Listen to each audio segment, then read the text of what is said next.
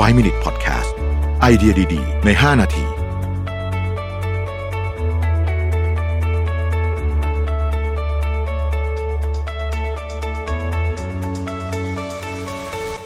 สวัสดีครับ 5 minutes นะครับ เรายังอยู่กับ super level นะฮะ พูดถึงการสร้างคุณค่าของผู้นำซะหน่อยนะฮะ ภารกิจที่ผู้นำต้องพาองค์กรหรือบริษัทไปข้างหน้าเนี่ยนะฮะ ก็คือการเอาตัวรอดในบางสถานการณ์เช่นช่วงโควิดเนี่ยนะฮะ แล้วก็การเติบโตอย่างยั่งยืนนะฮะการอยู่รอดอย่างเดียวก็ไม่ได้ หรือทำเพื่อการเติบโตอย่างเดียวก็ไม่ได้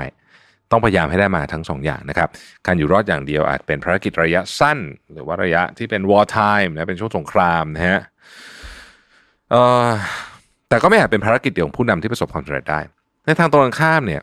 ถ้าหากโหมทำงานเพื่อการเติบโตมากเกินไปบางทีองค์กรอาจจะล่มสลายได้ก็ได้นะครับ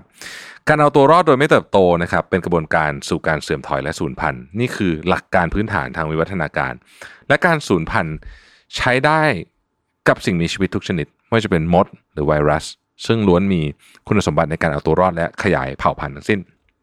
ในการบริหารเราเรียกคุณสมบัติในการขยายเผ่าพันธุ์นี้ว่าการเติบโต การบริหารจึงเป็นความพยายามเพื่อการอยู่รอดและการเติบโตเช่นกันนะครับ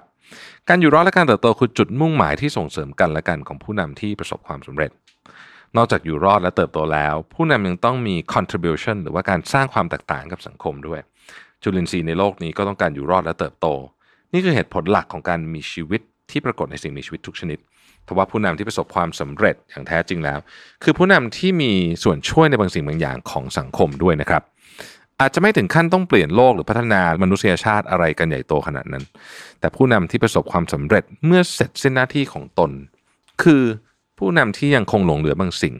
ที่มีคุณค่ากับสังคม คุณค่ากับองค์กรนะซึ่งหากสิ่งนั้นเป็นคุณค่าที่ใหม่ก็จะยิ่งดีเลยนะครับ ผู้นำที่มีส่วนช่วยในการสร้างคุณค่าทางจิตวิญญาณ มากกว่าสร้างแค่ความสำเร็จทางวัตถุธรรมดาทั่วไปนะครับ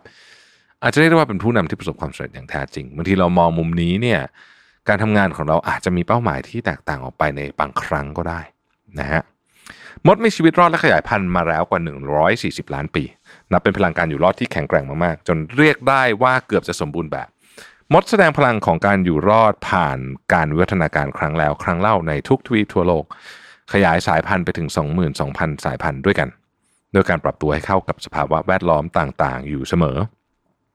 อย่างไรก็ตามหากเทียบกับการพัฒนาของมนุษย์ พัฒนาการของมด ถือว่ามีข้อจำกัดอยู่มาก มนุษย์ผ่านการเอาตัวรอด ผ่านวิวัฒนาการ การพัฒนาการซ้ำแล้ว ซ้ำอีก คอยช่วยเหลือเกื้อกูลกัน เพื่อสังคมที่ตนอาศัยอยู่ และสร้างคุณค่าใหม่ จากการวิวัฒนาการนับครั้งไม่ถ้วน ไม่ว่าจะเป็นการแสวงหาความงาม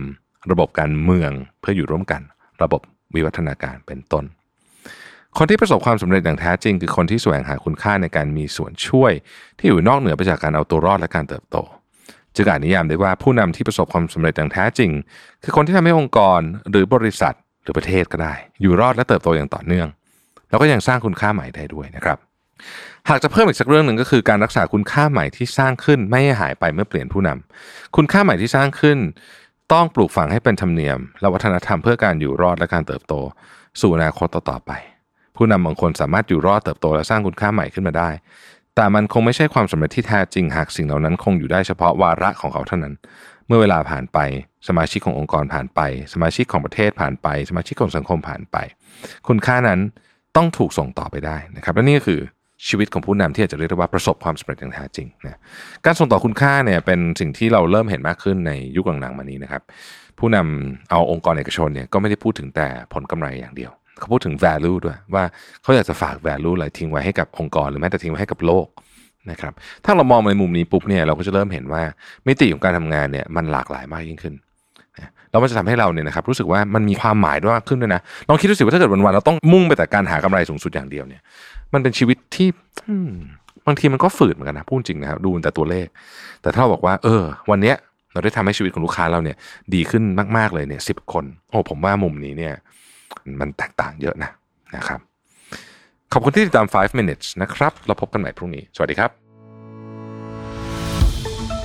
5 Minute Podcast